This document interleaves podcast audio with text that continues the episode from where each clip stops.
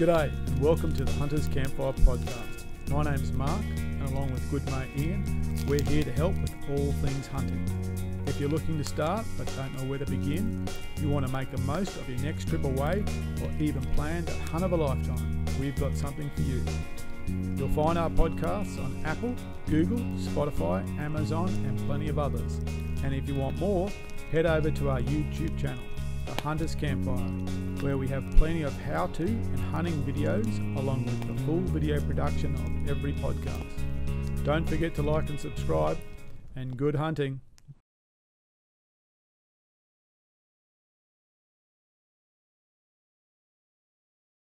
Good evening, gents. G'day, how are you going?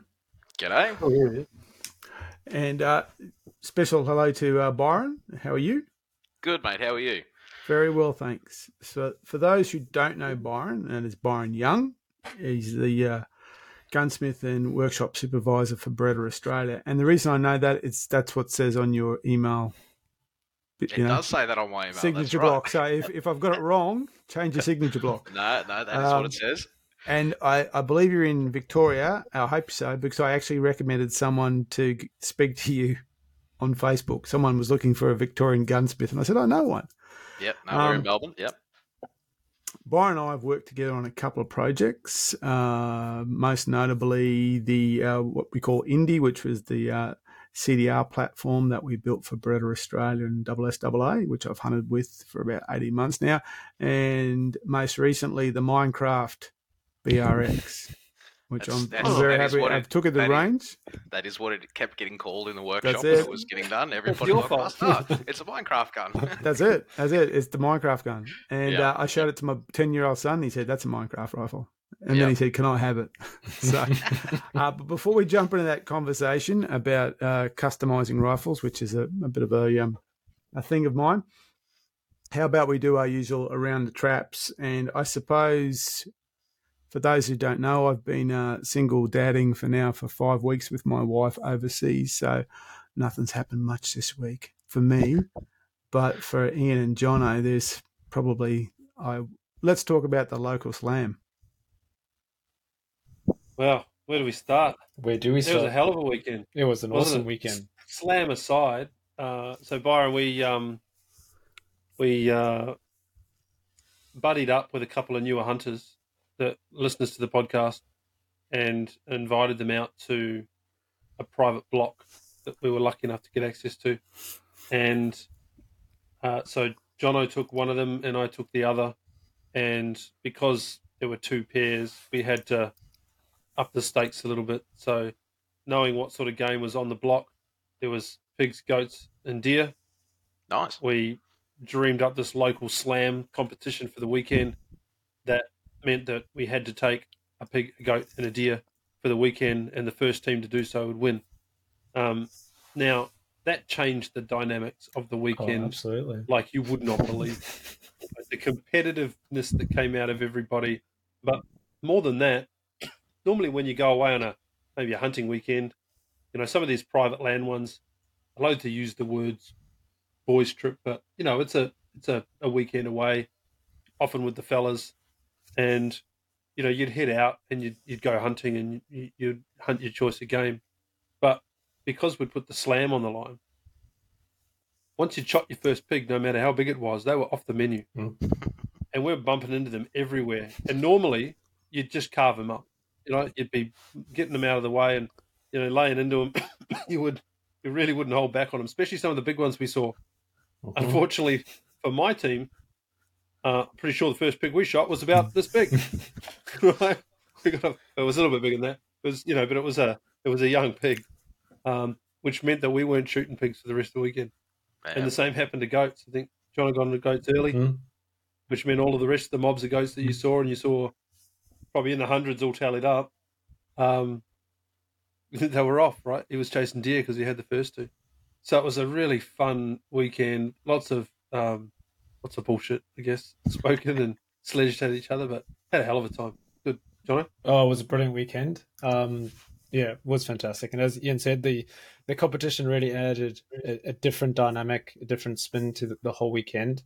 Um, we were out, we we went out together. We parked in the same spot. Ian and John went one way, Rowan and I went the other, and you know we we kind of we were, we were hunting whatever we could find come up first. Excuse me. And we were sitting there, and, and Rowan said to me, says, "Oh, at least they haven't shot anything." And then about two minutes later, we just heard boom. and at the time, we happened to be putting a, a stalking on some goats. That was the first game that we had seen. We had seen plenty sign, but the, the goats stuck their head up. And then about a minute later, we heard boom, another shot, and the goats just dispersed. And we're like, right, well, that's them on the board. The message came through on the Zoleo that, oh, you know, goats down, we're on the board. And, brag messages. and um, we, we we had nothing at that point. Um, it was funny. It was it was it was it was funnier than just a brag message. Yeah, because then we were climbing hills to get Facebook messages out to tell the punters what we were doing. Yeah, so you're burning time. There was a point in time where you were literally just climbing up out well, of the gully. Well, that was it. So we within about oh, probably 15, 20 minutes of them getting their pig, we we we actually got a pig. We were stalking goats and we came across a, a mob of pigs. And Rowan put a great shot in on quite a nice little ball. Um, and then we shot a couple more out of that mob. Um, and then we we kept going and we saw some goats and um, we we put a stalk in on the goats and we shot the goats and literally Rowan shot the goats and I had this idea to get to the top of the hill so I could put up a brag mm-hmm. post and uh, and show off. I was three quarters of the way up the hill and suddenly I see Hurls and, and John mm-hmm. up on the side of the hill. they had seen the, a mob of goats and were coming in to have a stalk on them, heard the shot and and then saw me up on the hill. So we had a bit of a banter on that, but that kept the. I think the banter continued the whole weekend. It really was. It was. Oh, it was. It great. still is. Oh, Even yeah. on the messenger group tonight, it's still going.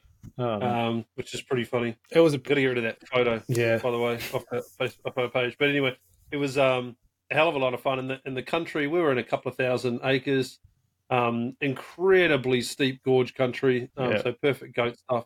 Um, at places that gorge was sheer drop down mm. 150 meters or so to the valley floor. Um, it was nuts. It was great. It was such great terrain. Uh, it made everything challenging.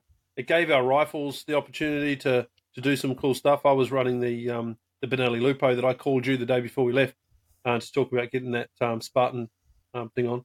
Yep. Um, and I had the Eliminator Five on. And at one point during the weekend, we had goats at. Oh, sorry, we had pigs at 560 meters, wasn't it? That was it. Yep. 530, 560, something like that. And um, I thought, oh, stuff it. Now we've got the tool. Let's let's have a go.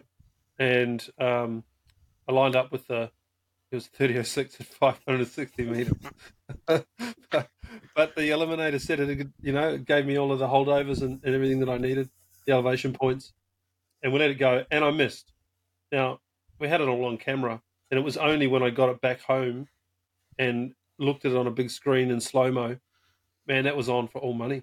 It was a bloody good shot.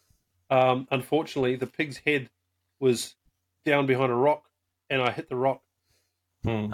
and that's that's, that's why we missed the shot uh, in hindsight. So, man, what a cool, what a cool experience! That was a great experience. And I mean, a lot of people do long range shooting, but it's good to be able to it's good to be able to use the tools for what they're designed for and, and have that confidence in them. So, mm. um, be keen to have another go uh, at something at that distance, even when I get back out to the range and, and try it out because um, I was pretty impressed with that. Mm. And we're glad, Mark. We're glad you went there because with the number of pigs, you would have been you you would have run out of ammo. Put it that way. yes. Leave that there where it is. Leave that where it lies. Well, whoever his buddy would have been would have been sorely disappointed that they got stuck on one species for the whole weekend. Yeah, there would be no deer or no goats. That's for sure. Yeah, no goats, no deer. Uh, but yeah, we i must. Really... We saw hundreds of pigs and goats. Good, good deer numbers as well. It was a it was a fantastic block. There was so much game on that mm. block. It's crazy. You had a wholly different experience though.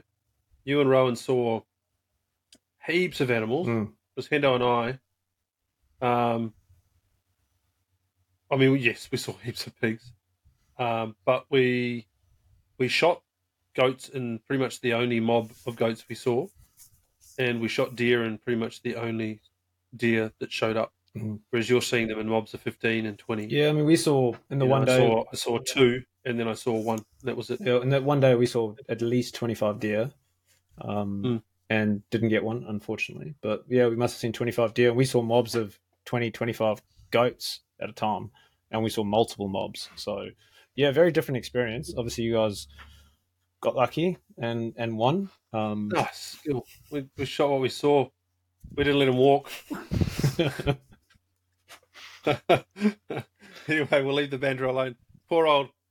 Both of our teams could have closed the slam out on the first day. Yeah, absolutely. Um, we both ran into a bit of trouble with certain things. Um, poor old Rowan, is still he's still uh, a bit, bit raw about you know good sized buck standing in front of him and having um, feeding problems with his ammo. Yeah, correct. He was just really struggling to feed that, that rifle. Yeah. That rifle, how much do you reckon it weighed? Oh, well, that it's like made out of solid steel. Yeah, Byron, like you'd, you'd appreciate this, mate. It was a what Parker Hale 270 with a heavy target barrel on it, and he was lugging this thing up and down the hills and and trying to shoot offhand with this thing. work I work with someone who highly reveres Parker Hale target rifles and would probably try and do the same mm. thing. So that that well, no one might be up for sale. It. He's so frustrated. yeah, I think I reckon this one's up for sale. I reckon. Yeah. Okay. right tool for the job, perhaps not so much. not so much. No, that's all right. But great weekend all up, Mark, and um, yeah, looking forward to putting that one on again and picking a couple of new fellas to come with us next time and see what happens. I'm I'm certainly going to try and make myself available for that time, and I might just shoot pigs. oh, in the spirit of it, sure. Yeah, well, I'll take the what's name. I'll take the BRX, and if they're if the, if it's in with hundred meters, I'll take it with the. Oh, they're all within hundred meters. with the aim point, one, I'll take it. So at one point, we were break, within two or three meters of the pigs. We were trying to catch them by hand at one yeah. point. So breaking breaking from cover at two to five meters everywhere. Yeah. Yeah. Okay. So, uh, as we said, Byron's uh, Byron and I have worked together on a couple of projects, and really wanting to get him on one because you know technically would, I don't know how you would describe it, but Byron is part of us, uh, uh, uh part of our, in, you know, uh, getting that gear to us. Uh, both of you were using rifles that you know went through his hand on the weekend. Both those Benellis, and uh, I've certainly had a lot to do with Byron in terms of rifles, rifle builds. So, I suppose before we jump into the, the, the technical side of things, Byron, give us a, why don't you give us a bit of a background how you, you how you came to be out there at Beretta in, in in the gunsmith gunsmithing space. Okay, well, yeah, that's fair enough. I mean, look, I suppose as most people that sort of get involved in guns as growing up, you know, watching movies and all that sort of stuff, you always get a, a bit of a fascination for you know guns and, and cars and, and, all the toys that everybody ends up having. But um, look, out, out, of school, I did an apprenticeship as a fitter and turner uh, in the automotive industry as an engine reconditioner. So I mean, we were working oh, okay. working on anything from mainly you know drag cars and historical uh, restoration stuff through to a bit of aeronautical, bit of maritime stuff. Um, I was there for I think it was around about eight years or so. Um, and I think I just wanted a bit of a change of pace. And by that point, I'd already had my firearms license and was, you know, straight into doing a lot of target shooting and just having fun and having a play.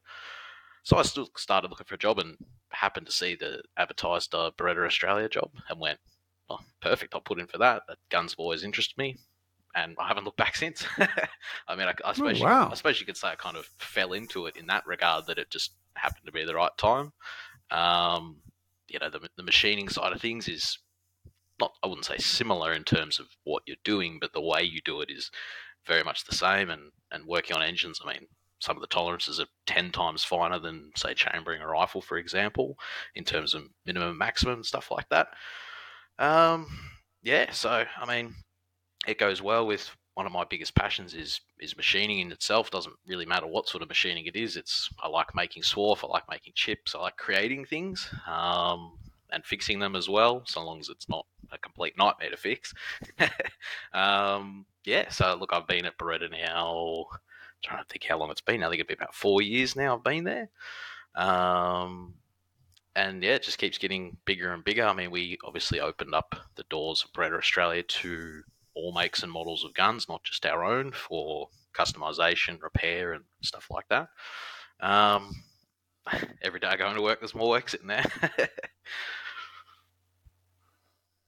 oh, so, uh, so you didn't actually come. Oh, that's interesting. You didn't actually come from a uh, the from a, a, trade background with firearms. It's just something you you moved no. into. So, I mean, that's the biggest problem in Australia now is that there's no I suppose there's no recognised qualification anymore as as gunsmithing, or not something you can go to a, a trade school or a tech school to learn.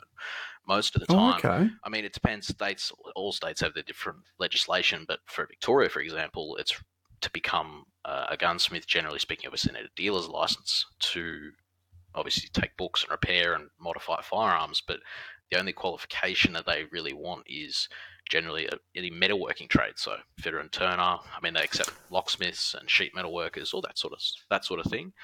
Uh, I'm not sure about the other states of Australia, but I'm fairly certain they're pretty similar. Um, and no one really offers, you know, training per se in Australia. Uh, obviously, around the world, there's different avenues for that. Um, yeah, but here it's it's sort of most of the guys that that are doing uh, gunsmithing are you know either some sort of metalworking trade background and you know they might have been gunsmithing for 30 40 years but they might not have gotten started in it straight away. Um, you know might, some might have just come from general fabrication. Um, it, it sort of varies. Everyone's different. I mean i've met gunsmiths that have been doing it for 30 years and they have no technical trade background. They've just been sort of doing it for that long long before it was needed to have a trade to do it and have the dealer's license and most importantly the experience and the skills to do it Now that explains why Pine Rivers is locksmith.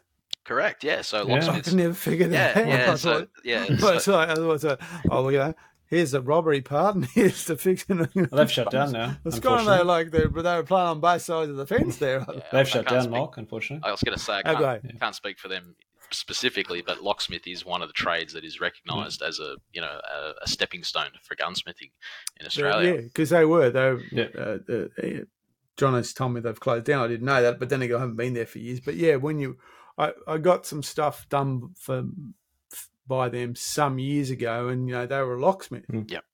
You know, and it was like kind of you went in there and it was like it was the locksmith kind of office two first. shops. Yep. Yeah, You know, it was like there was a long counter, and uh, if you you know to the left is the locksmithing side, and to the right was the gunsmithing side.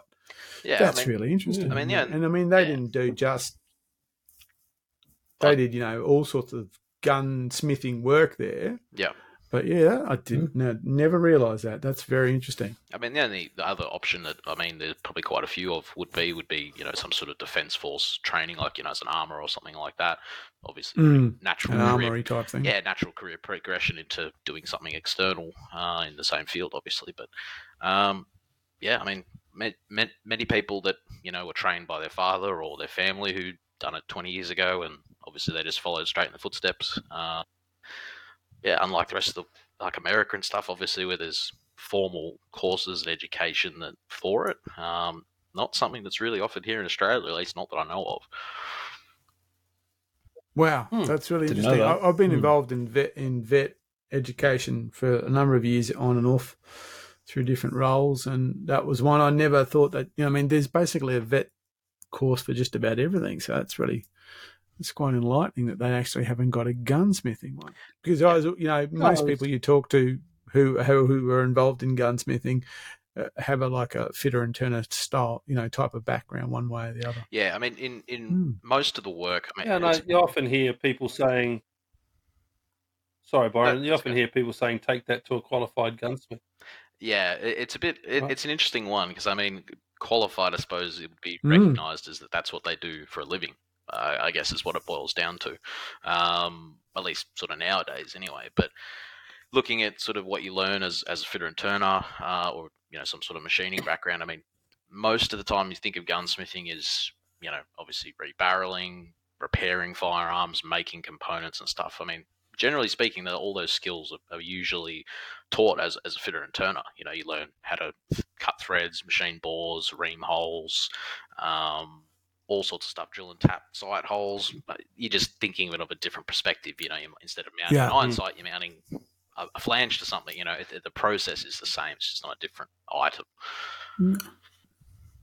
I suppose so. Yeah, I mean, yeah. It's, I mean, it's. I mean, because certainly throughout, you know, times of war, they simply just turn, you know, one type of machining manufacturing into an armaments. I mean, I- Absolutely, I, many years ago, when when you were allowed to have semi-autos, I had a little um, M1 carbine. It was a little 30 cal, like basically threw rocks to about 100 meters when they fell out of the sky. But it was um it was made by Ford. Yep. It's it's Had the interesting. Ford There's, stamp on there's it. a, There was a Ford. there's a lot of those sort of types of firearms from those periods that were made by some very unconventional manufacturers that you would never have guessed, Mm. uh, especially stuff like that. Absolutely. Yeah. Yeah, this was made by Ford. Uh, I know GM did, you know, in, in the States, GM did the same thing. And they basically, you know, carved off parts of their factories and established them for that kind of purpose, or, or not established, but turned them over for that purpose, especially. But yeah, they were, um, and I mean, in Australia, Slazenger was uh, made guns. Yep. I, I'm assuming they made guns, or maybe they were made Lithgow, but yeah, Slazenger made a lot they of. were components. So, you know, Yeah. you go to a sports store, there's a tennis racket and then there's a rifle type thing. Yeah. Hmm.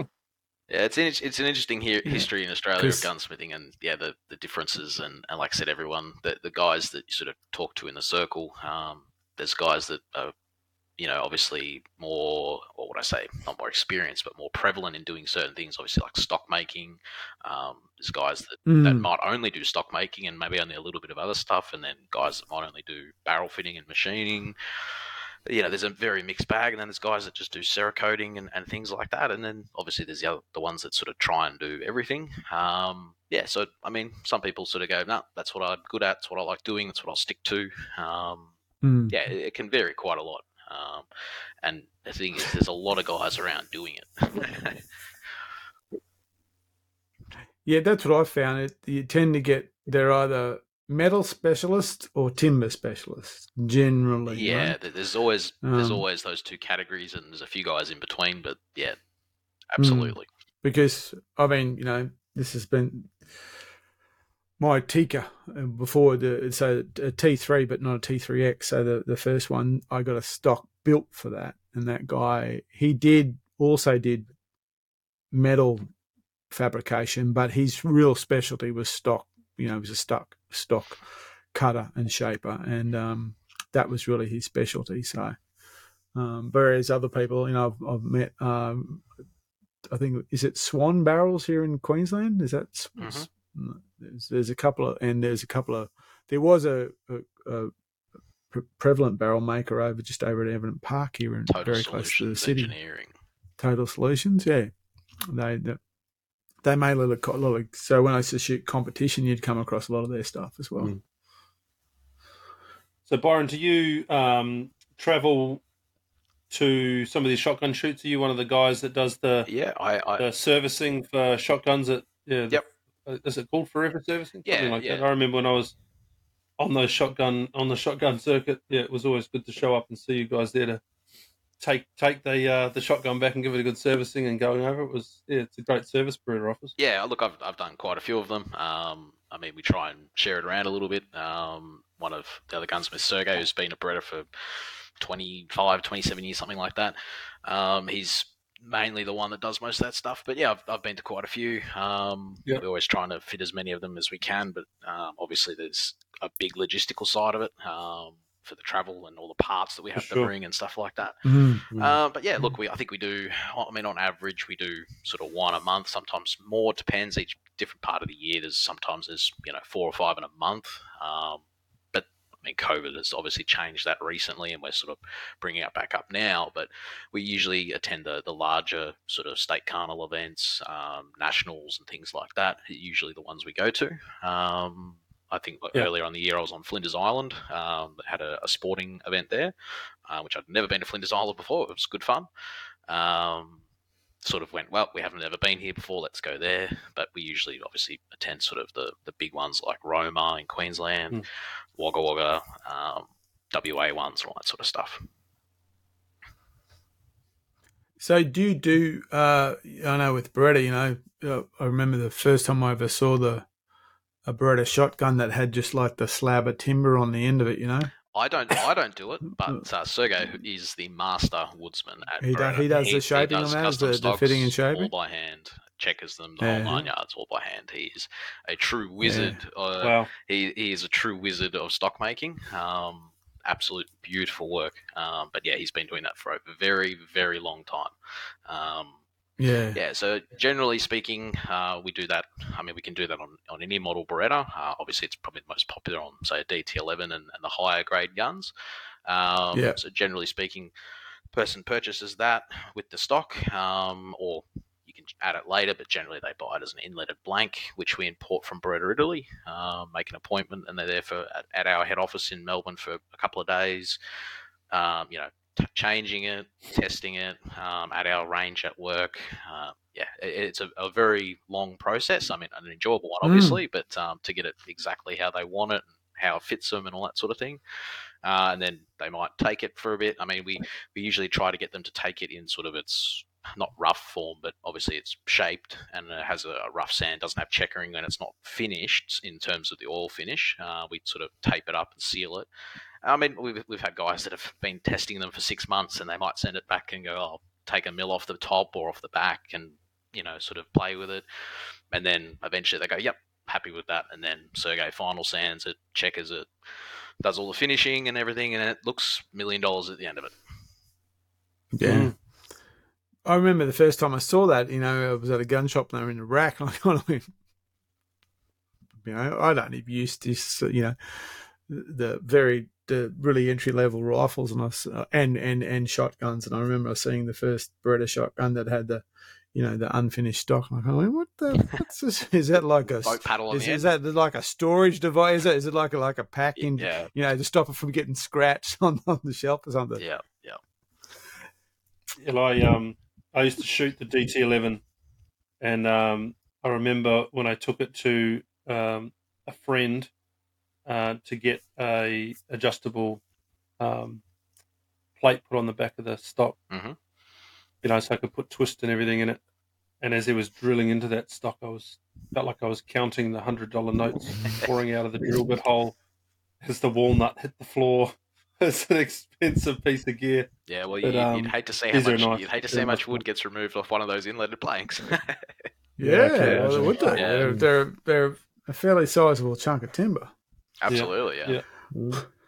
when I when I got my stock built for the the 3006, it took about three hours to select the timber because he, he he was obviously obviously it was a, already a purchased rifle, so we were selecting the timber for the stock.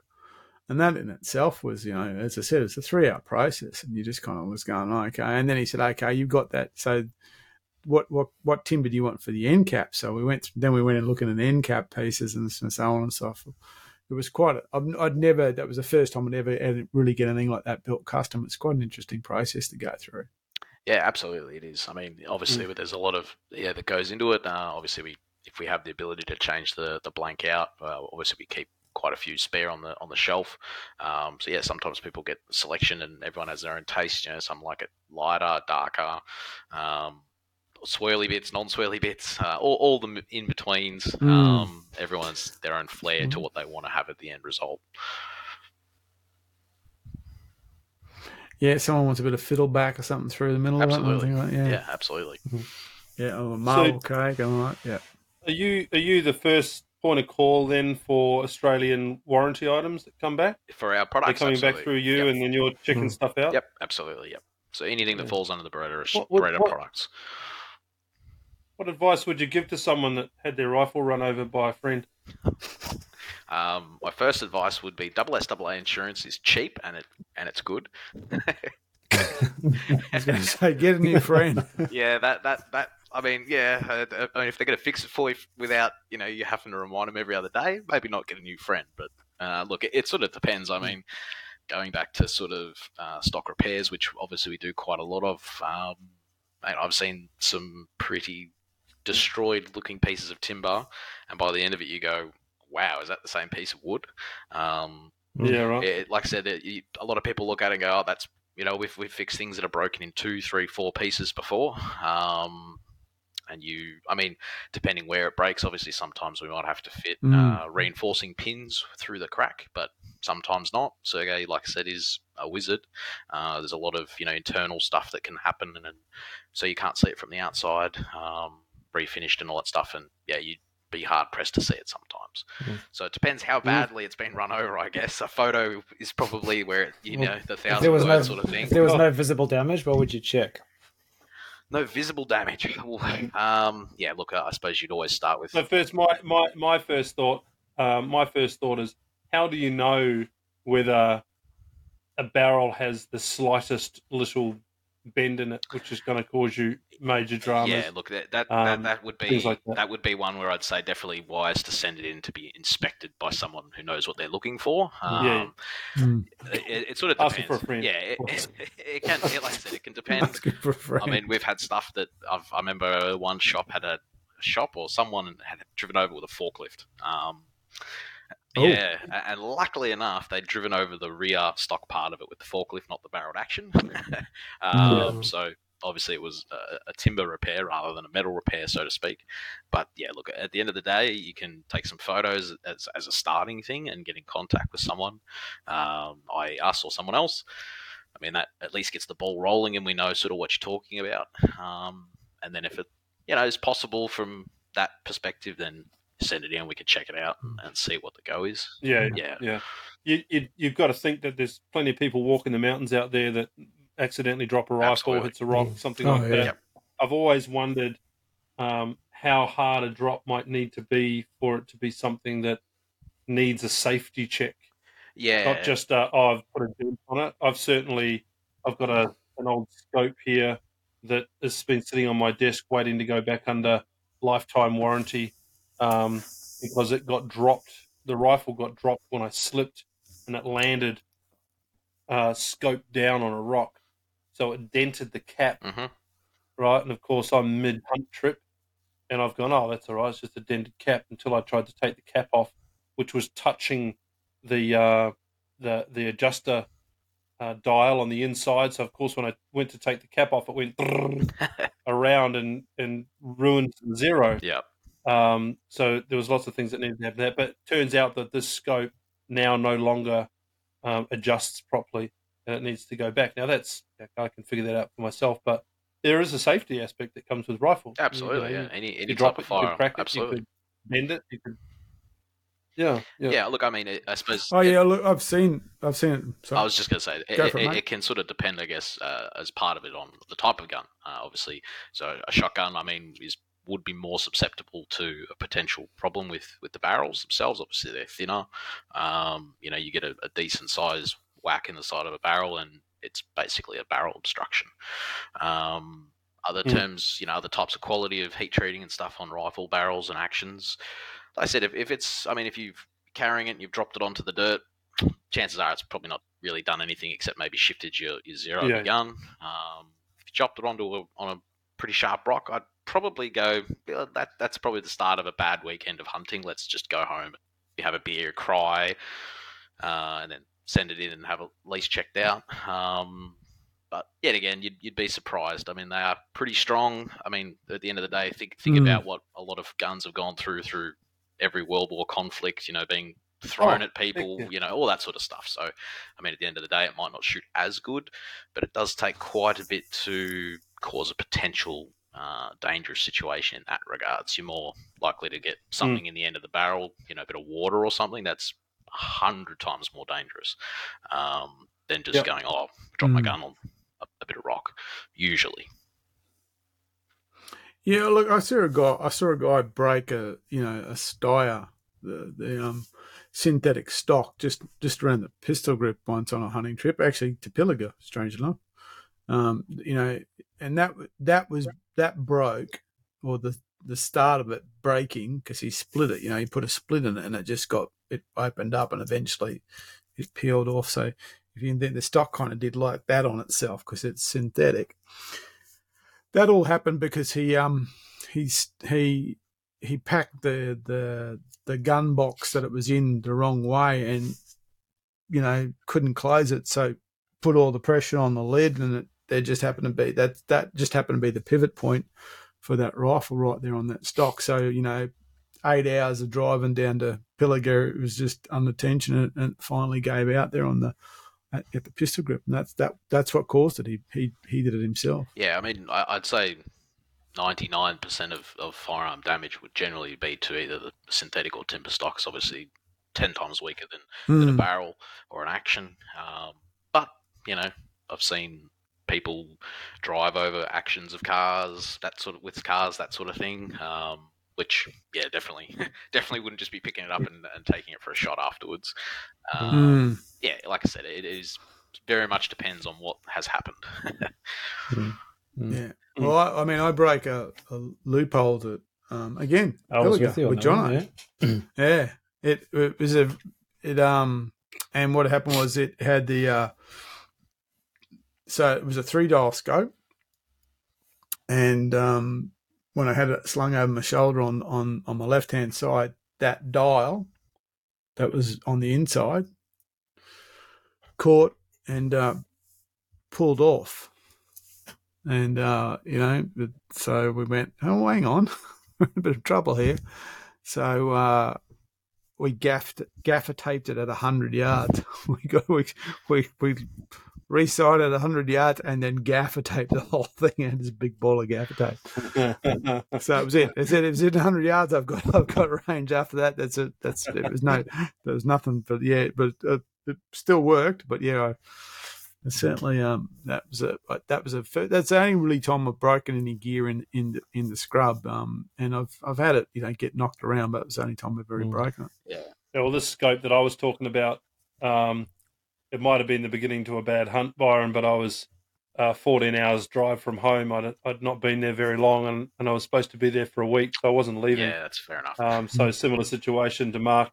I bore sighted it, you know, and I knew that anything within 50 meters I was dangerous. Um, but I wasn't going home after a trip from uh, Queensland to Victoria. That's for sure. sometimes, Um, sometimes that's that's why having backup iron sights is a good idea.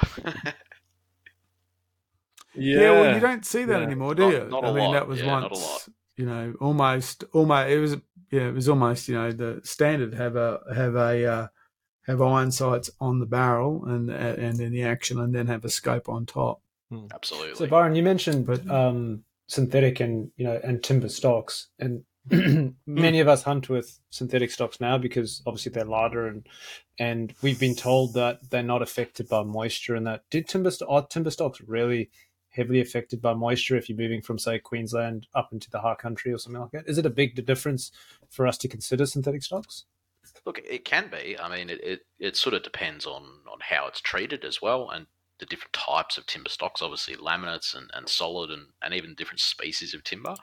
Um, look, it, it is something to maybe consider. I, I mean, generally speaking, the biggest issue with, with a timber that you want to consider is, you know, water ingress or moisture ingress and then changing the humidity point again. So, you know, if you're out hunting and it's absolutely raining cats and dogs and then you finish for the day, chuck it in the car, and you drive home eight hours, and the- heater running full bore. That yeah, it can cause problems. You know, you can get cracks and splits and things like that, um, or at the very least, it'll affect the finish of the of the stock. But in saying that, I mean, if if it's a, a high quality piece of timber that's been treated correctly and finished correctly, and, and you maintain it properly, um, not not such such a, a huge huge issue. Obviously, there is still the potential, unlike synthetics. I mean, that's probably why it's uh, more popular now. Synthetic, you don't really don't really have to think too much about it. Um, whereas, yeah, timber. I mean, shotguns a prime example. You know, if someone shoots in, in the wet weather or it rains a little bit, it's usually a lot of cleaning and, and stock conditioning and oiling and, and drying things out. Um, yeah, I mean, it, it can happen for sure. Mm. I suppose question. synthetics the other is not a, you know a generic. It's a generic term, but it's certainly not a generic product. Absolutely I mean, not. you can go from from basically blowform plastic all the way through to carbon fiber and then mixed carbon like um that Mesa stock. That's a that's a glass composite mixed um you know carbon stock. So and that's actually that's the first synthetic stock that I've, I've you know rifle I've ever had. I've had I've had um, laminate timber and timber, but that Mesa was is the first one that was you know really truly a, a synthetic stock. you're I mean straight, thing, straight to the upper end of bulletproof. it. that's yeah. the thing. That thing's bulletproof. yeah. You know, you yeah that is uh, that's uh yeah, it's um but there again it's it's it's I mean I remember the the the Tikka T three the the Tikka light the black it was almost like a blowform type of stock that you know it was they actually, I think they, they put more filler in it the next time around because it was actually a super lightweight thing. But you could, you know, you could almost feel feel it drumming when you shot Mm. it.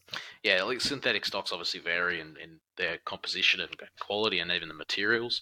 Um, You know, Mm. they're definitely not all created equal. Um, and I have seen some stuff, you know, from, you know, yet again, changes in temperature can do some strange things to synthetics if they're sort of on the lower end of quality. You know, you can have bends start or, or Oh, yeah. it's, like I said, it's Mm. very uncommon nowadays, but I have seen a few of them. Um, and then the other one is obviously the surface treatments they put on them, whether you know if there might be a soft touch or some sort of rubberized coating on them can can go bad with you know exposure to UV Yeah, and, and humidity. Yeah, Absolutely, still can happen. Absolutely. Yeah. Humidity being the big Yeah. one. That's it. I mean, that's a perennial problem from about you know September right through to April, May. Yep. I was trying to remember go, which I go through. I go through those. You know those humidity tub things, those uh, crystal things. I go through one of them a couple of, every couple of weeks in the safe. Yeah, don't have that problem so much down here in Melbourne. Yeah, no, I literally go to Bunnings, buy a bundle of them, and they just, you know, every couple Just, of weeks uh, throw them out. They're just full Just of water. Just be careful with those, Mark, because if they if they leak on your rifle, you're going to have some issues. Um, Well, I put them at the bottom of the safe. yeah, so. uh, yeah. I had one. gravity being yeah, what it is. I had So- one which uh, which which leaked on a rifle You damaged the rifle. Johnny. and onto my 9.3, and um, it's actually going down to Byron to be uh, to be to be fixed up. So, Oh, yeah. so we're going to be we're gonna we be putting go. Byron's skills to the test uh, on my uh, on my 9.3, which is um, going to be cerakoted and, and treated with that Beretta love. So we'll see how it comes back. So. yeah. So whilst you're talking about that, while you're talking about that, tell me, tell us about this BE.S.T. coating that the Lupos Ooh. have got, and can I get it on something else? That shit is bloody I good. wish. I really do wish. Uh, look, that that I mean, that, Oh, that is a, what a a shame. proprietary coding, and to be honest, it, it's still quite a bit of secrecy around the, the entire process of how it's made. oh, okay. Um, even like I said, I, I'm not fully aware of all the details of it, but let's say Benelli have spent a lot of money uh, and a lot of machinery acquisitions, but it, it's very similar to a DLC process. Um, with some tweaks and changes to, to how they do it, but it is What does that So mean to that? the average diamond, hunter? diamond like. What's a DLC process? So it, it's it, it can vary in how it's done. Diamond-like so coating. it's a surface infusion um, that they, they do to it, and basically it creates a, a super hard sort of scale or layer to the outside of it, if you will, um, and that is why they're so so scratch resistant um, or just wear resistant. Full stop. So It's bloody good. yeah, It is so It good. is. Yeah. It is Mm. impressive. In, in our showroom down uh, in head office here in Melbourne, we actually have uh, sort of like a, a example that Benelli sent us there, where they do sort of saltwater erosion tests with them, and compared to just a regular steel blued barrel, um, all sorts of stuff like that. Uh, I think it was a week long saltwater exposure or something like that. But yeah, a long time. And obviously, look, don't get me wrong, it, it got affected, but they've got you know one here, the, the, BE.S.T. treatment, and then just a regular barrel, and the regular barrel looks like it was underwater for I don't know ten years, uh, and the BE.S.T. looks like it was in there for maybe an hour. um, so you know, it was something like a week, yeah, in a, in a very high salt environment, which is you know as brutal of a test as you can for rust, really. Um, but yeah, Mm. it, it is a, a very impressive coating. Um, comes in a few different finishes now, other than just the shiny one. There's also a matte version of it as well. Uh, Oh, yeah. yeah, so look, it- it's incredibly, incredibly hard. Um, I haven't seen anything quite like it anywhere else. wow. Neither have I. And and noticeably smooth in the Yep, action. absolutely. Like I know the, the inside the action doesn't have that coating, but the bolt Yep. does, and just the pickup of the round with the bolt, it, you, you almost don't feel the resistance. Yeah, well, it, it, obviously the the other part of it, obviously, it's very very hard, but it's also very very smooth um, in terms of its Mm. surface finish. Um, yeah, and and being that it's such a hard coating, uh, and the the wear of them on each other, they they tend to slide rather than cut into each other, and that's sort of the, the, the idea and purpose of that part of it. Um, and that's why they're yeah they're like glass, it's a bit like two pieces of glass sliding on each other Mm, is the best way to explain it. Mm. Yeah. Wow. Very impressed. Wow. Haven't Um, seen that one. I mean, I've s- I, I haven't seen it. I've seen them in the shop. I mean, I, s- I saw those rifles. saw them go through my hands. The other guy, but um, if I could get the if I could get the true. machine they're not, here, I would. they're not lefty, so I didn't. I really wasn't that interested, and they weren't lefty, so I weren't that interested. But yeah, I, I haven't had anything to do with it. But certainly, I know Ian was raving about it and said, "Can we get everything?" Yeah, we were asking that question, but I just want everything with that BE.S.T. Absolutely. coating I look. I, Yeah, well, I- so I- send the patrol down, Yeah. send, send everything, just, Yeah. go, just go to yeah, everything. do everything. Fishing the rod, the whole patrol. nine yards, Oh. everything. That's it. Yeah. I, look, I, I made a I Yeah. made a joke in passing of the, the, the big boss at Beretta and said, "Hey, we should get the the process and the machine here to do it." And he looked at me and went, "You have no idea how much that setup costs." uh, Really? Yeah, it, yeah, I- it's a very very intricate, uh, very obviously labor inducive, and, and not something you probably. I mean, you could set it up on a smaller scale, I imagine, but it yeah, it's more of a, a mass produced um, Mm. level to, to Oh, make. it I'm happy. viable. I'm happy to send all my other rifles to That's right. Benelli. I don't need to buy all the gear. I'm That's right. Well, we'll, we'll help just, the fella out. Yeah, well, look, that's I- right. I- We'll just get a container. yeah. We'll get a single container, put everything in it, and send it back to Italy and say, just coat everything.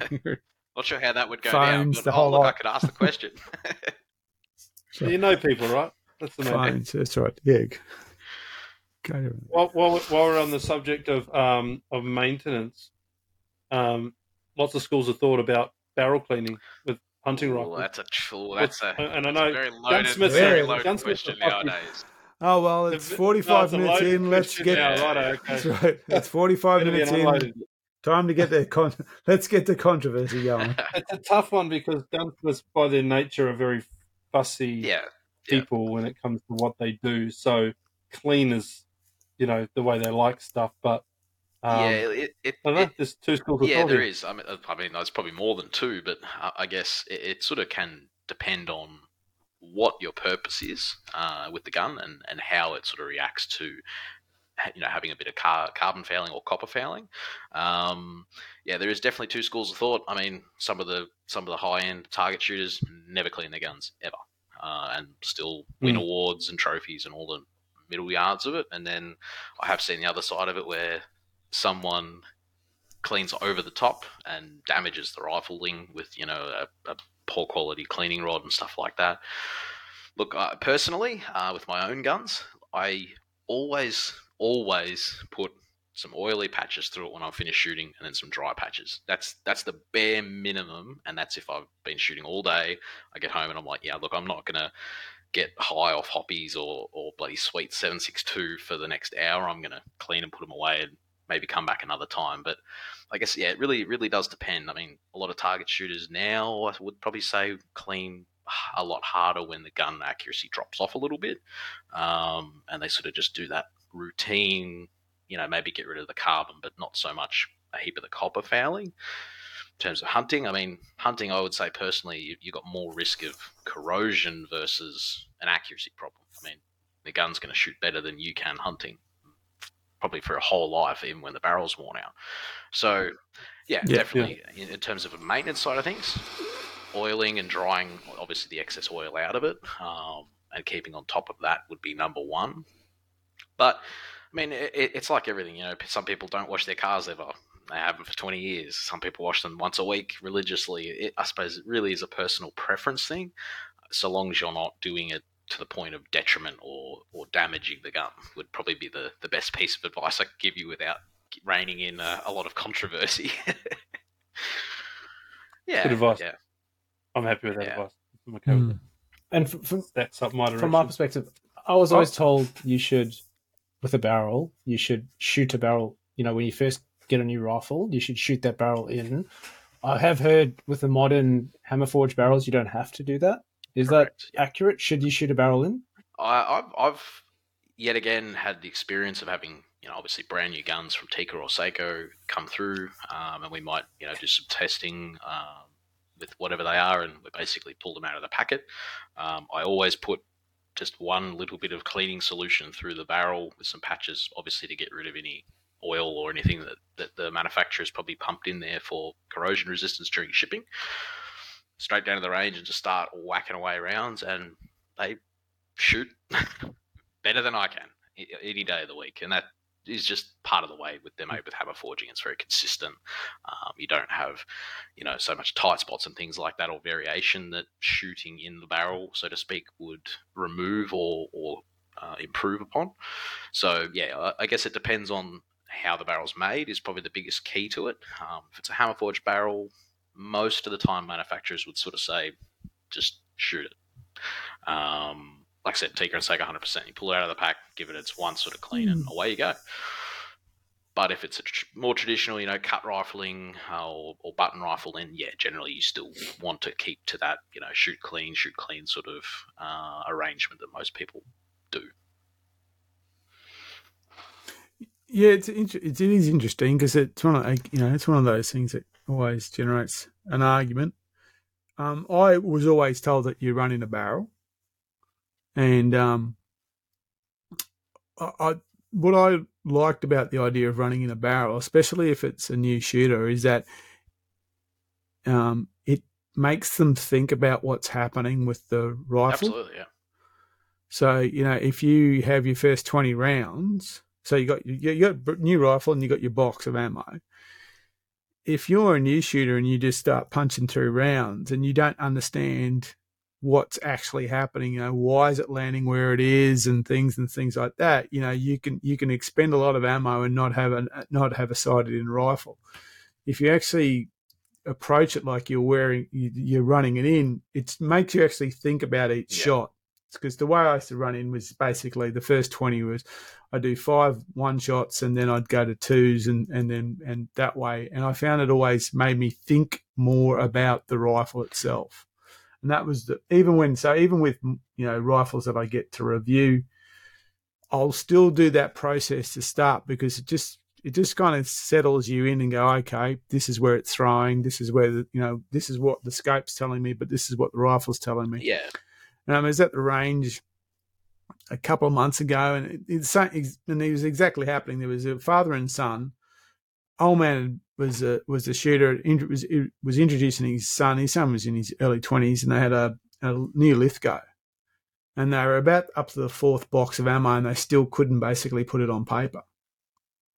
And they were just, and they just kind of thought, if I just keep shooting, eventually, I, you know, it'll kind of all come together, type thing. You know, I, and literally in about, you know, just talking to them and working with them within you know five or six shots wrote on paper and then we started then we started to you know to to to side it in at 100 and get some getting some, some consistency out of it. So I, that's why i always liked running it in because I was, I was i always think about it now i was probably running myself in more to the rifle rather than running the rifle. yeah look i, I would say that look there's nothing wrong with doing it still to this day. I mean eh, you're not obviously if you're using the right equipment uh, you're not rushing the job and potentially scratching the bore or whatever. There's hmm. nothing wrong with it at all. Um, I, I, mean, there's still plenty of people that would still do it. Um, you're not going to cause any detriment by doing it at all. Uh, I suppose the biggest thing would be, you know, it's people's maybe. I've seen a few people who go, oh, well, it's hammer forged barrel. I don't need to run it in. I don't need to clean it. And it sort of stays with that last bit. I don't need to clean it. and then and then they go that little extra step. Ah, oh, no, it's hammer forged. It'll be fine. There's nothing to worry about with you know rust or or anything like that. And you know then lo and behold, oh my gun doesn't shoot accurately, and you you get it and it's fully copper fouled. It's you know it's terrible, terrible condition. It hasn't been looked after. So yeah, obviously it's hammer forged. The gun still needs to be looked after. It still needs to be maintained. So yeah, I mean the the running in thing, absolutely. Still, if you want to do it, for sure on a hammer forged gun, you can. Doesn't hurt anything. Um, but if you go went and picked up the gun on a Friday and you've got a hunt organised on Saturday, no worries. so if we expand cleaning out to maintenance, you know, what would be your recommendation for maintenance? Yet again, it depends on the type of gun uh, and its configuration. So, uh, well, let's let's know, most of our listeners yeah. are hunters, and so they're going to be shooting something that is primarily what you might describe as a hunting yeah. rifle. Um, you know that that's a pretty broad, but you, you I suppose if we stick within that. We're talking about, you know, bolt action, typically bolt action rifle, probably a thirty cal or somewhere in that space, repeater, um, you know, something like that. What are we thinking about maintenance Number one. As in, let's see, let's start with preventative maintenance. So, what should we kind of think about doing before we take it okay, out? so number one is always oil uh, oil is your friend on everything. It doesn't mean you have to dunk it in it, but you obviously always want to stay on top of any rust or corrosion. Obviously, going out in the hunt, you know, you're going to get moisture, you're going to get rain, you're going to get mud and everything like that, and in between. Um, so, you know, I suppose from the pulling it out of the safe, um, if you've been cleaning and oil the gun, the first thing I'd always say would be put a dry patch through the gun, make sure there's no huge accumulation of oil in the bore that can potentially be dangerous. Um, I guess from there would be the, sort of the once over, make sure everything's as it was when you put it in the safe and hasn't fallen or changed or anything like that. But in terms of preventative into into the field, really the only thing would be to go look in the weather, go, oh look, it's going to rain. I put some uh, anti-rust sort of coating, like you know some of those wipes you can buy from the from the shop, or just some oil on a rag, light sort of coating on the on the metalwork. And then if it's a timber stock, would be a conditioning product or, or a protectant product for your timber. So not gun oil, uh, something you know, there's there's heaps of brands that, that make stuff that basically just adds a very thin, very watered down coat of something like linseed oil or something like that, which gives it a little bit of resistance to rain and, and moisture and stuff. That would be, you know, going out there, finished for the day, coming home. Bore snakes are great for a quick you know, clean, maybe get rid of any moisture or something inside the barrel before you get into the car. Um, and then, you know, and the same thing as well. I, every time I go to the range or I go out anywhere, it's oil and a rag in my, you know, gun bag or whatever. Give it a quick wipe down. Um, if it's gotten super, super wet, not always a good idea to put it into a gun bag. Uh, you're creating a, you know, potentially humid environment uh, or trapping moisture into your bag and, and that can you can put a gun in and especially where you guys are put a, a wet gun into a bag and pull it out two hours later and it'll be rusty um, so you know there's obviously other options even leaving the bag open a little bit um, get home and, and then it's the cleaning sort of thing and and yet the oiling and preventative maintenance i think some people overthink it a little bit too much sometimes mm.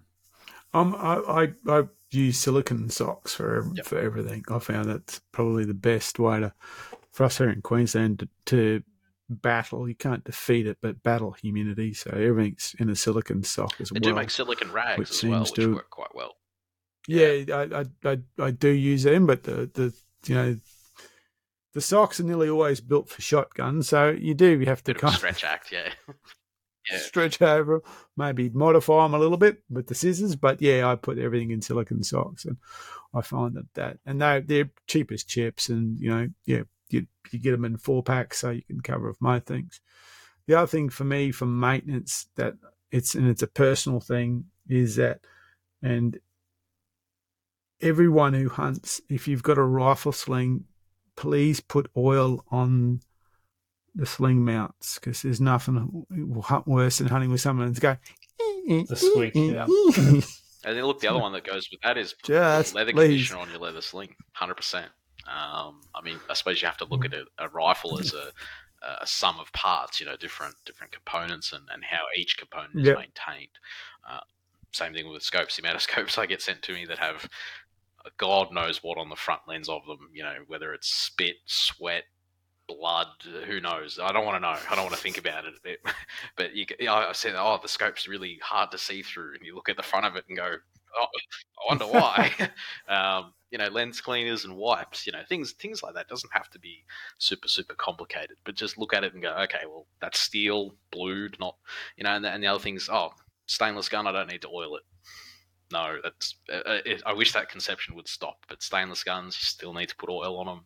They stain less not stain proof. Um, and stainless meaning they stain less, not that it's stainless steel, right? stainless steel, no, stainless steel is what I'm talking about. Stains less, not proof. yeah, still got to put oil on it. Still got to keep an eye on it. You know, you put and different types of stainless have different sort of corrosion resistance. But that's the word. That's the word mm. is resistance. It's not impervious. Mm. It's not bulletproof against it. Um, so it's yet again something that keep in the keep in consideration. You know. I, I, for some reason, I always found that I had a um, a CZ, and that was very susceptible to rust and mold on the timber stock, and rust on the barrel, or, or the beginnings of rust on the barrel where it could be sitting next to a rifle of a different brand and that rifle wouldn't have anything on it, but the CZ wouldn't. And yeah, so I don't know exactly what it is in the composition or the manufacturing process, but I found that particular one was always really susceptible. Um, I haven't really had too much problems with that. CZ was the the, the challenge. Um, that was the one that I had a really look after, especially through summer. It would just it would start to bloom on the stock. You know, the the mold would just bloom up on the stock. Couldn't couldn't figure it out why. Yeah, it, it's interesting. Like yeah, different ways they're manufactured. You know, from a bead blast finish on steel Yep. to high polish, different sort of uh, resistance to it. Uh, and then you know the other thing that, that a lot of people don't consider is you're even the person using it. Uh, I know some people have sweat hands. You know, they're very acidic alkaline sweat that that eats into that stuff very very quickly. Um, you know, I could see, oh, I oil my guns all the time, but did you oil them before you handled it, put it away? That can sort of that can be problems. You know, you can Mm. end up with a fingerprint on the side of a barrel or something like that. Um, all, all manner of things. Yeah, but absolutely the way the gun's finished, you know, if it's polished, not polished, bead blasted, if it's got file marks because it's 80 years old and was made using a, a bastard file, it, it obviously all changes depending on that. I haven't seen file marks. That'd be Well, interesting. you haven't, obviously haven't shot a Russian Mosin then. no, I haven't. I, I've I've seen I've seen plenty of them, but I've never shot one. But next time I, I see one, I'm going to have to look for file marks. I've got something here that's 300 years old. It's got no file marks on Yeah. it. Not all guns are created equal. No, obviously not. Uh, So, I mean, that's the kind of the the you know when things go wrong. So, I mean, luckily I've never spoken to you about problems. We've always spoken about you know cool stuff to do. So, what's the kind of if I want to you know if I want to customize, and this is another argument: is it a customizable or is it customized? So, what what are the things that mostly you're doing for people who want to upgrade or improve yeah, their so, gear? I mean, we offer uh, quite a different, a vast different amount of services uh, at Beretta Australia. Um, try and add more all the time. Uh, but look, the big ones are obviously rebarreling services. Um, Cerakoting is, is a very large one. Um, you know, part interchanging, lightning, things like that. So, I mean, th- there is a lot of stuff you can do. Um, we don't do all of it. uh, it's not always the easiest thing to do a million different jobs at once. But yeah, look, I mean, Cerakoting is obviously a, a very obvious one to, to a lot of people. Um, stock replacements or, or changes to the stock, you know, might be something as simple as making the stock longer because you might be really tall or shortening because you might be shorter. Um, could be changing the finish of the stock because you don't like it shiny, you want it a satin finish. Um, could be shortening the barrel slightly because you feel it's too long. Could be putting a muzzle thread on it. Could be simple or can be complicated. So I guess it sort of depends on the number one thing with customizing a rifle is what do you want to achieve with it? What's your goal? What what's the idea for it? Um, is the number one thing. You know, if you go, well, it's a hunting gun. I want it light as possible, or I want it exactly this weight, or I want this balance to it. Uh, it gives you uh, some ideas of, of where to go. Um, that's that's the number one is working out the, the end result. Like like we spoke about when we did the indie rifle with you. You know, what did you want to use it for? Um, what was weight a huge consideration? Was length a consideration? Um, and then it boils all the way to, to what colors do you like? What colors do you not like? Um, yeah, you really, I mean, it, it sort of depends on, on how deep the rabbit hole you want to go down. Um, do you want engraving on it? um, yeah, so Well, it got yeah, some. exactly. Yeah. So, I mean, there's there's obviously modifications to improve a gun, and then there's more of the aesthetic sort of stuff, you know, engraving and and crazy color schemes, Cerakotes and things like that. But from a functional point, it's changing the balance of the weight. Um, obviously, the accuracy, if that's something else, trigger pull weight, um, etc. The list can go on and on and on. Um, yeah, so that, that's always my recommendation to someone is work out what they want to achieve with the gun, um, and then we can sort of work out how to get there. Well, for me, I just didn't want to create the Homermobile. That's that was my first thing. I was scared that we'd create this thing. It's like you know, and have so many parts on it that it actually wouldn't function at all.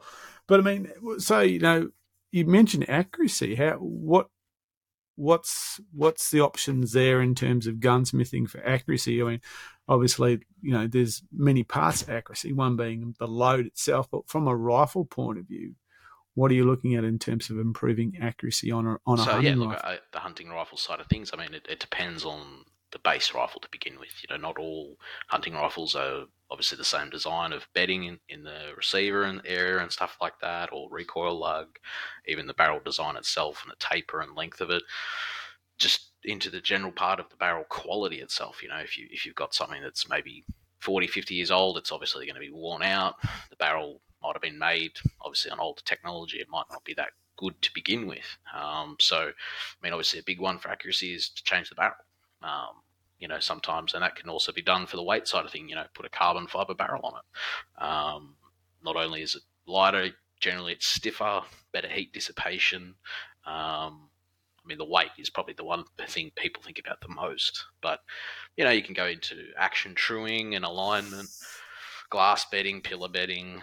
Um, yeah, changing the entire stock will make sometimes make the gun shoot better, sometimes worse. Um, it, it, sort of depends on a, on a bit of a case by case of what is the gun, um, and maybe identifying if there is a problem with the gun and or where that problem might be. If you go, I've got a gun that shoots one inch con- constantly and consistently as a hunting gun, and some people go, I want it to shoot better than that for a hunting gun. Fair enough. Um, I mean, sometimes you have to have that conversation: is can you shoot better with that gun hunting? That's sometimes you know some people don't think about that, but if you want to drive a you know five rounds through one hole, fair enough. I'm not going to stop you.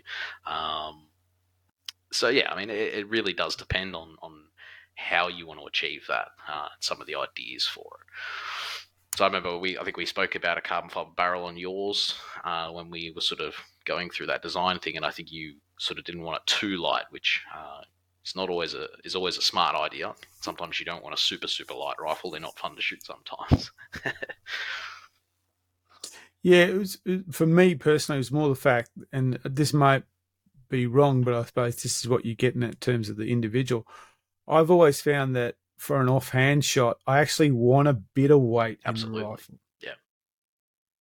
I want it to kind of sit, you know, to sink a little bit. It it you obviously it's a balance. You don't want it too heavy where you're actually straining to hold it, but you know, a, a super light rifle in an offhand shot, you know, doesn't give me as much, doesn't give me confidence as well. You know, it's the fact that I just I want, I did want a, a some weight in the rifle. I mean, it's a 308. Um, it was a 20 inch barrel. It's not going to be, you know, it's not going to boot that hard anyway. But it was more about I wanted to have that, you know, it felt really well, and that was and that was all based on the fact that back in 2018 I was given up that opportunity to to do a 10 day hunt with a CTR and kind of realized how much I liked the way it was set up and the weight of it. So I didn't want to play too much around that.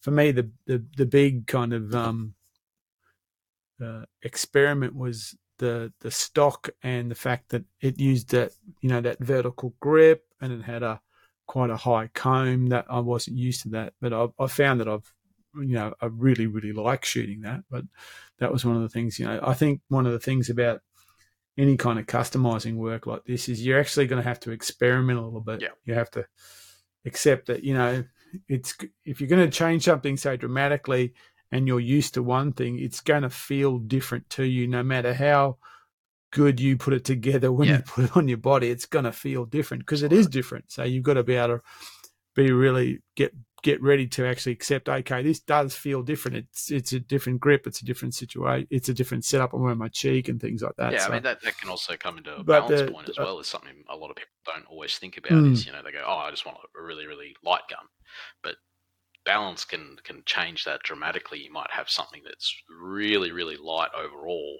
but has a bit more weight up sort of on the front end of it, and and you might find Yeah. that it's still still can shoot off hand, you know, because you've got that balance that's sort of pulling you more forward. Whereas if the opposite's true, if it's real balanced in the rear end of it, you're going to find it very difficult to shoot off hand.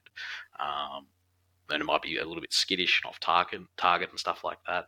Um, yeah, so there's there's many many things to consider, um, especially if it's something you know you want to do a drastic or dramatic, um, custom you know one off sort of gun. So I mean, with that too, so, I mean, there's a lot of you know, you like everything. There's trends in firearms, and I mean, you know the, the the practical rifle setup with the you know the chassis style of rifle has been coming. You see them more and more yeah. now, and um, they're they're you know they're they're you know I've, I've actually seen some guys hunt with them. I actually think that, that- that's that's that's way too hard for me to do that. But certainly, you know, it's a it's a personal choice. But yeah, you see, so you you're actually getting that, I suppose, much much more towards a, a a target platform that's being used in various situations rather than a hunting Yeah, I rifle. mean, obviously something that's very, very popular over in America and stuff, and, and is sort of obviously catching on here is there's a lot of people that are doing long range hunting, you know. So, so generally speaking, the, the weight hmm. consideration of the gun kind of goes a little bit out the window in some aspect of it because you've got an idea plan for where you're going to go. You know, you're not going to be lugging the thing for kilometers and kilometers through a jungle. You know, You- you're going to pick, pull up in the car, maybe walk however far and, and set up and, and, you know, watch over things and have the gun set up on maybe a bipod or, or a sandbag, rests, that sort of thing. So, yeah, I mean, there's, there's those sort of guys that, that do that. Um, yeah, it's it's a little bit more of a crossover sort of style of, of shooting, I suppose you could say. Um, yeah, always something to consider. Everyone likes shooting things differently and has different styles for doing things. Um, but that's the idea of making something for someone. Yeah, I mean that the Sako S20 is a really good Yep. example of that. You know, that's that's getting to a, a level of modularization where you can really customize. You, you know, customize that in a retail sense. Basically, Yep. buy the customized pieces and and go for it. I was I was really impressed with that rifle when I got it. And it's a 300 Win Mag, and you know, it was, a, it was certainly no slouch. But the the ability to customize it was was pretty impressive. You used one down at in Victoria, didn't you, John? Yeah, we shot them at the Beretta dealer day. There was a couple of them around. That was Mm. good fun. Oh, I love that. yeah, they're they're in, they're an interesting thing. You know, I had the the hunting one, the ergonomic, you know, the th- and it was yeah, it was it was a completely different setup that I was used to. Um, and the fact that you know there's like three or four, three or four um, locking bolts, and you you can change stock and a whole lot and go through, and then even when you get into the uh, when you turn into a custom uh, uh, target rifle, you know you get the little bits. You can get, I can't think of it, but the the little screwing tro- uh, monopod that goes into the bottom of the stock, and stops, all that kind of nine really cool stuff. Yeah. yeah, Mm. yeah, yeah. yeah it's a barricade stops. I thought I never used one of them before, but anyway. But even the um the Benellis, the way they come out the box are very customizable. You can change your, you know, the length of pull. You can adjust the comb. You can do all of that. They're great rifles. You know, you don't need to go the custom route if you need to adjust it to to fit your body and your needs. Really. Yeah, I mean, they've got pitch adapters and all Mm. sorts of stuff And like the that. BRX. And yeah, BRX Mm. has similar features to it as well. Yeah. Yeah. So on the BRX, um, interchangeable barrels. Yep. Right. You get the bolt face and you get the extra barrel. I have not yet. I'm not the smartest uh, rifle guy out there. I don't understand all of the bits and pieces and components. I like to shoot them. I enjoy hunting. uh, I don't reload. I don't do any of that. It comes out of the box on the way I go. I make it fit me rather than the other way around. Um, which is why I've got a bruise on my forehead from the weekend. Not as bad as my mates, but um, That's what happens when you use a seven. how is the legalities of the how are the legalities of the um, interchangeable barrels going to work?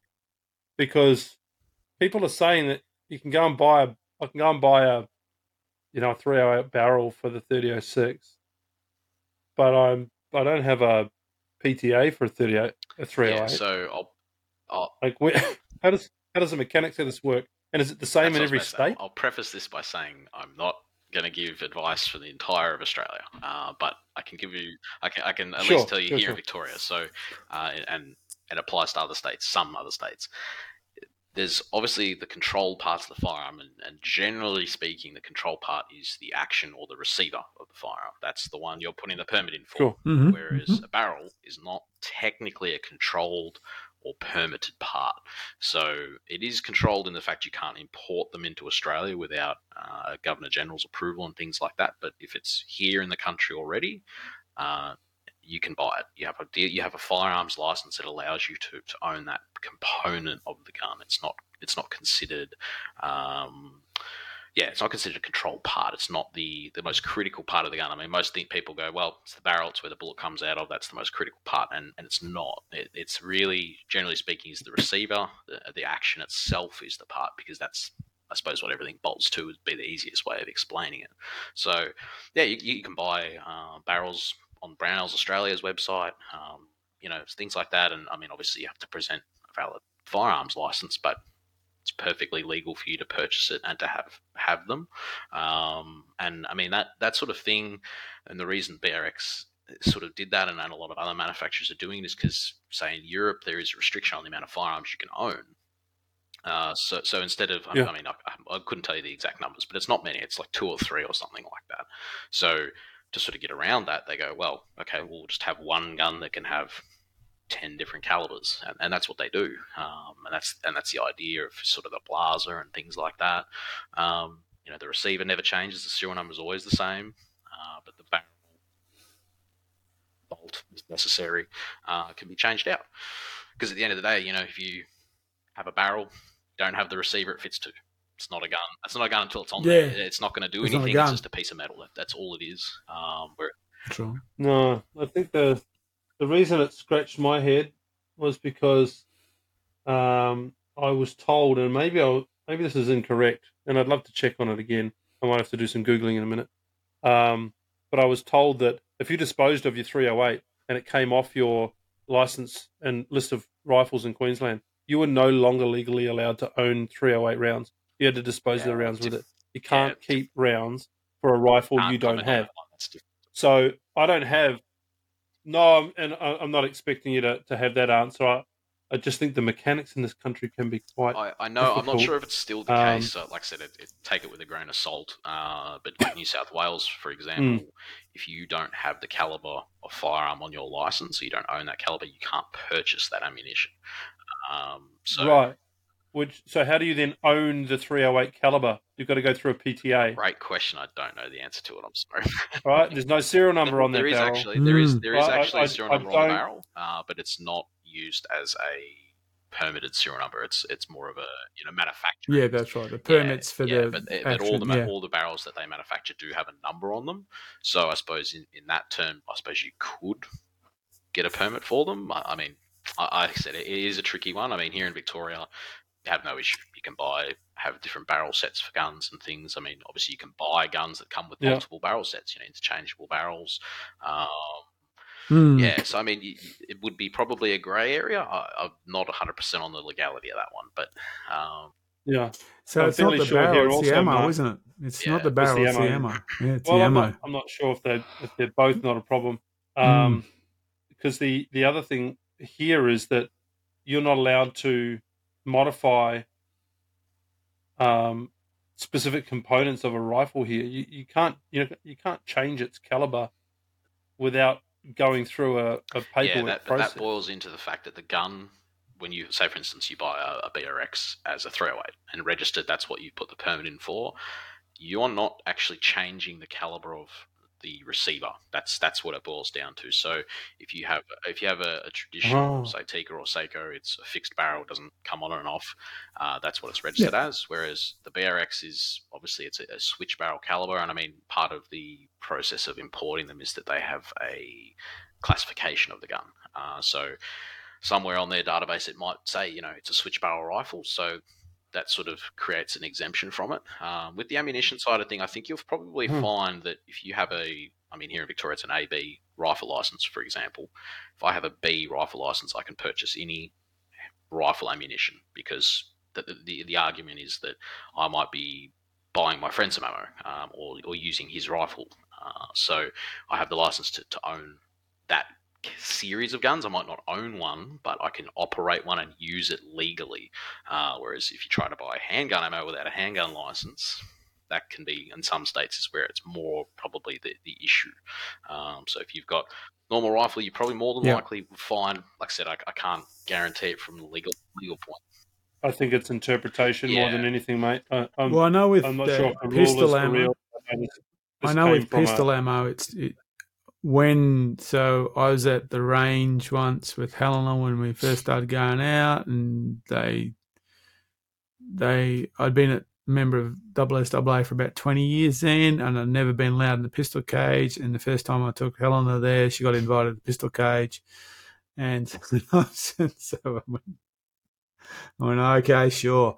And we had thirty eight, and I bought couple of boxes of 38 for her to burn through, and I, I gave them back at the end of the day because I didn't want to put 38 in my safe because I don't have.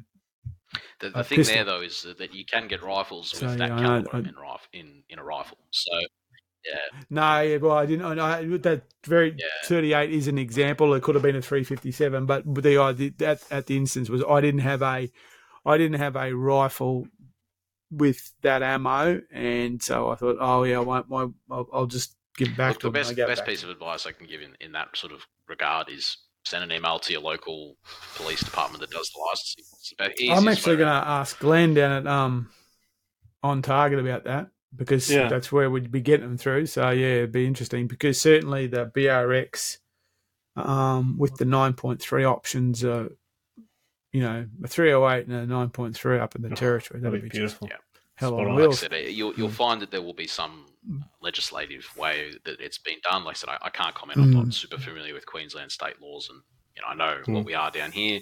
Uh, but yeah, every every state's a little bit different in how it does things, and that that creates its own problems and headaches. Mm.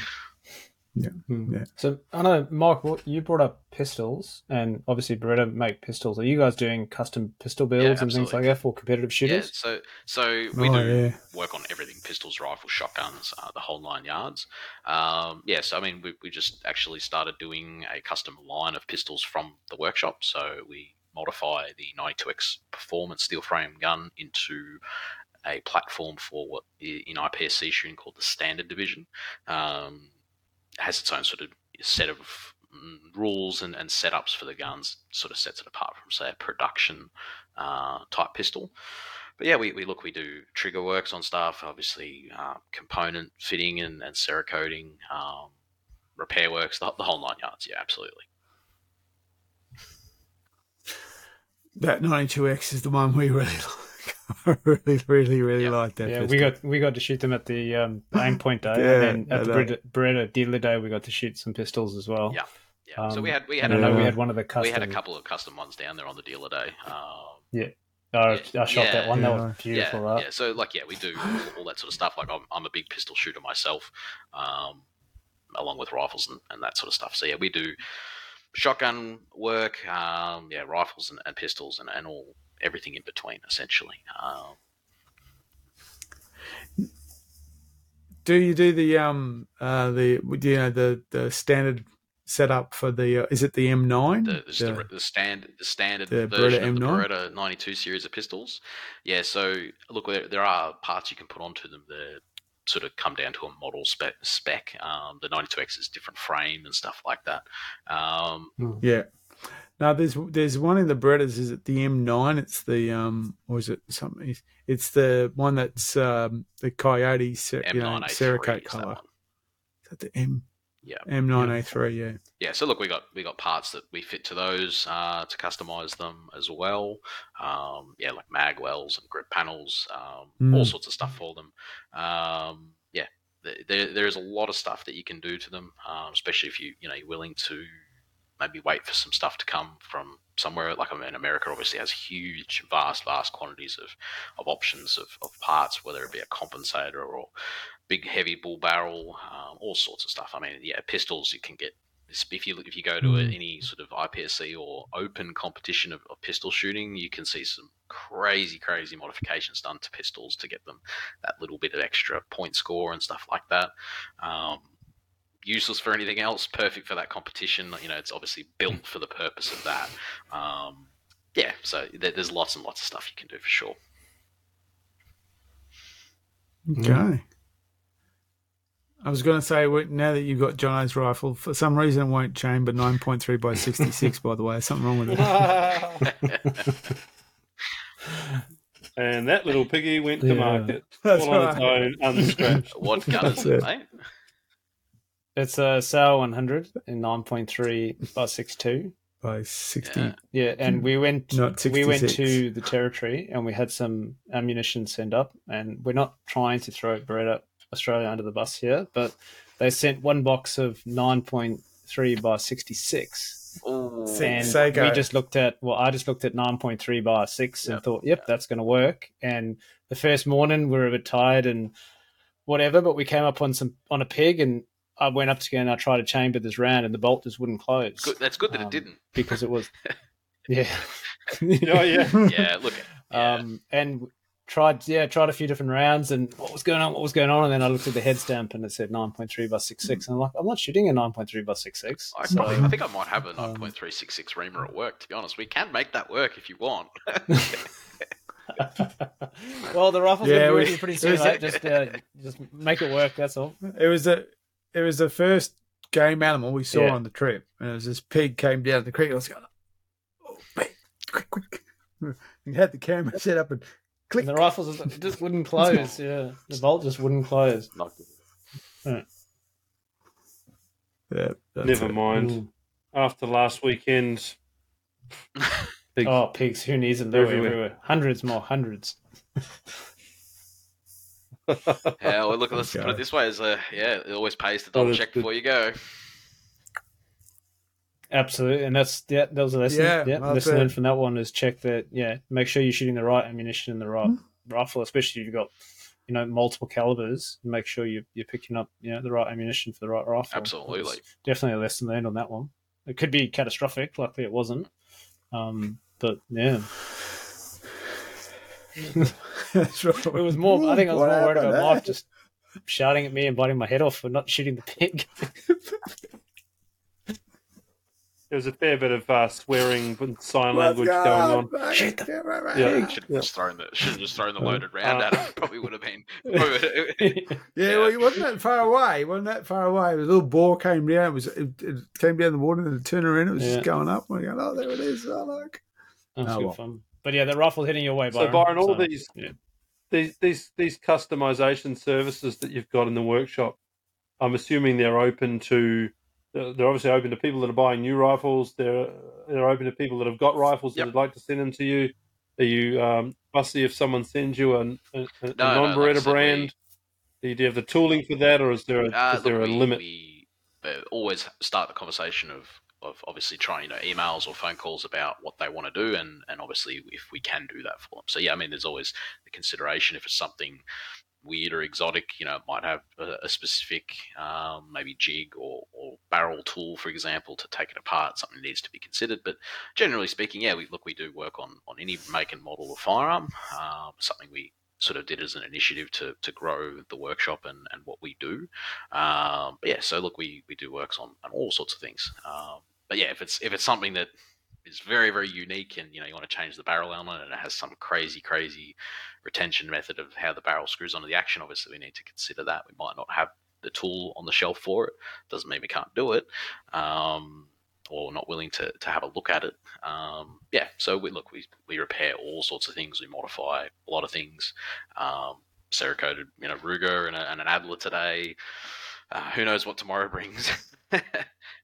Yeah, yeah. And had Yeah, Wow. Um, I've got a Taipan in the workshop to do for someone.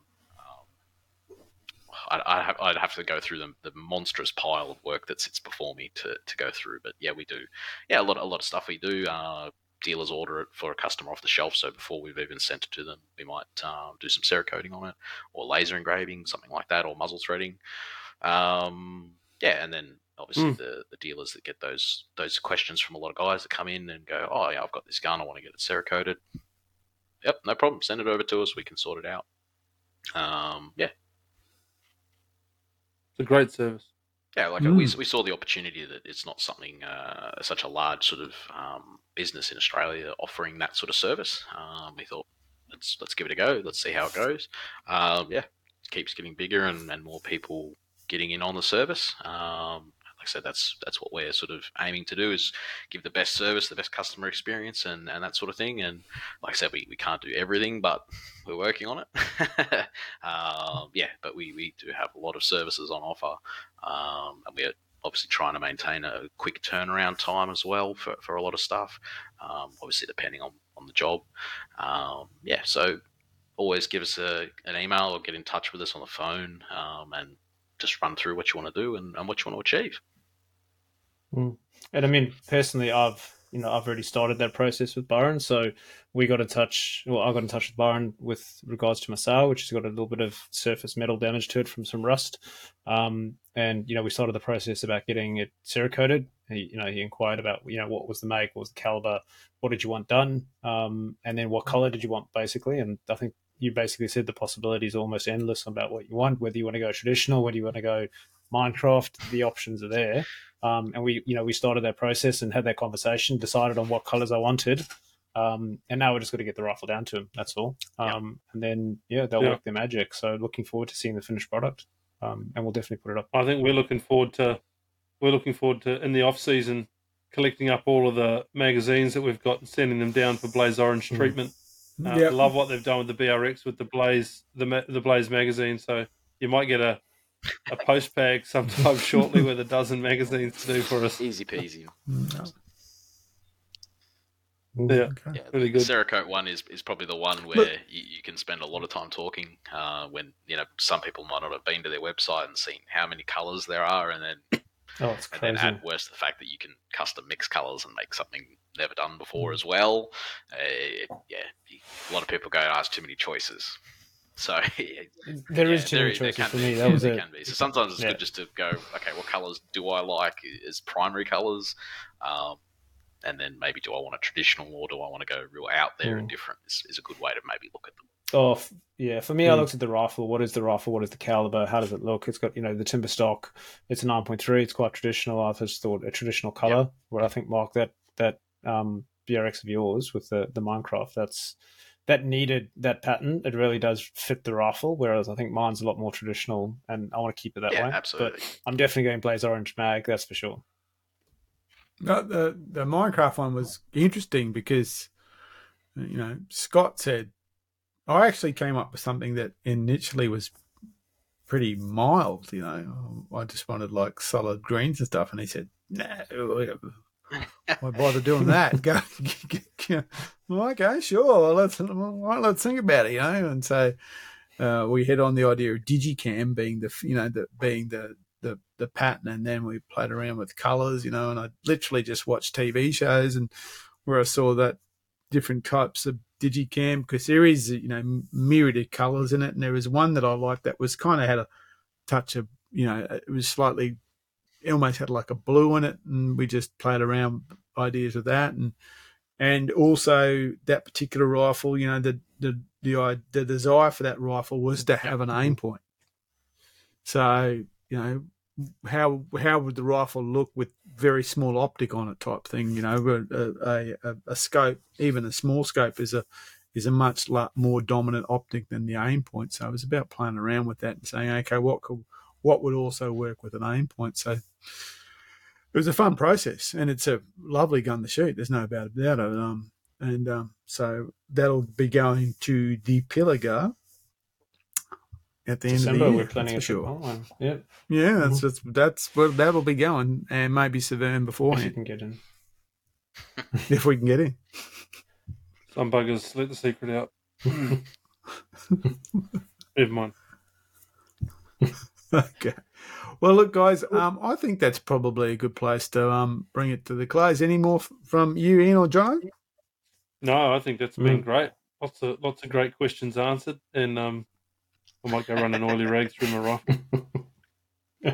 Well, you could talk if you talk to it. That's close enough. So, Well, you know, just, I'll be able to, if it comes out twisted, it's because the barrel might Mm, be bent. might be. Yeah. You shouldn't leave. You shouldn't leave rifles in the dark, should you? No, Need a little anyway, knock it's okay. yeah. Well, what, what what's the name? Uh, like, yeah, what's the name? A keychain fob for your phone. You can find it. Blaze orange mags. That's what you need.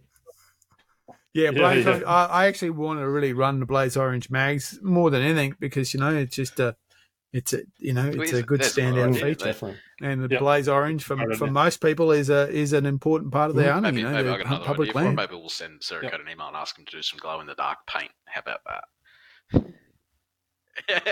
No, no, no, no. I'll, st- I'll stick with the, uh, the colour animals can't see. Thanks. That's right. Yep. Just as long as it glows and it, it's only glow in the dark with, within the human optic spectrum. So yeah, yeah, no. Look, send it. Send it. Cool. Well, thanks, Byron. It was Very really good. good chat, mate. Really no problem. Happy it. to be happy to join. Happy to be. yep. Okay, mate. Thank again. Thanks for your time and, and for your information. And uh, if you want to get anything done, give Byron a call. He does Thanks, some mate. cracking work. All Cool. right, cheers. Good stuff. Okay, guys. Cheers, Thanks, mate. guys. See you later.